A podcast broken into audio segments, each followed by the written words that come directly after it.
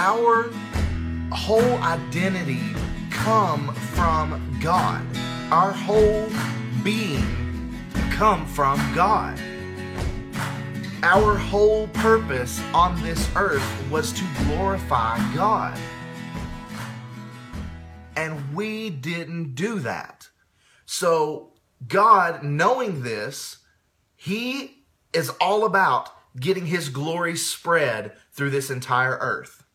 And the way that he done that was through Jesus Christ. And there's a foreshadowing of Jesus in chapter three, verse fifteen. It says, "And I will cause hostility between you and the woman, between your offspring and her offspring. He will strike your head, and you will strike his heel." This is talking about Jesus, Satan trying to destroy Jesus, but Jesus ultimately is victorious. And, and Jesus is that perfect uh, God-man. He came to be just like us, to do what we couldn't do, which was spread the glory of God.